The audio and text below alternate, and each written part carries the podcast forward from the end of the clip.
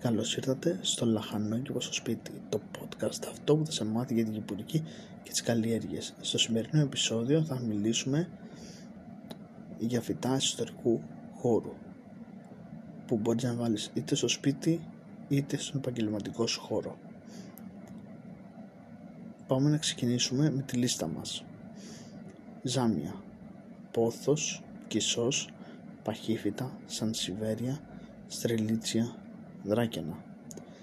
Είναι φυτά τα οποία μπαίνουν σε όλους τους χώρους σχεδόν. Η σανσιβέρια μπορεί να μπει ακόμα και στο μπάνιο.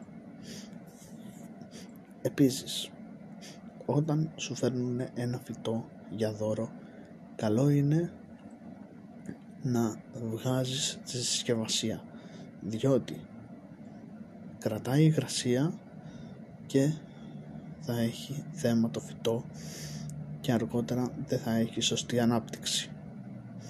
Γι' αυτό καλό είναι όταν σου φέρνουν ένα φυτό να βγάζεις τη συσκευασία και να βάζεις ένα πιατάκι από κάτω ώστε να έχει καλή υγρασία.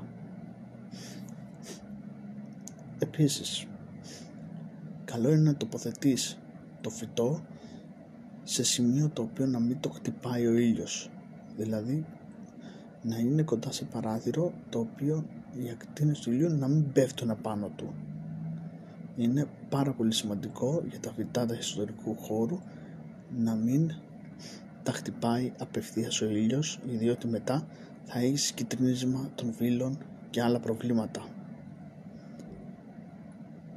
Αυτό ήταν το επεισόδιο. Καλές καλλιέργειες, καλές οδηγίες, καλά φυτέματα. Τα λέμε στο επόμενο επεισόδιο.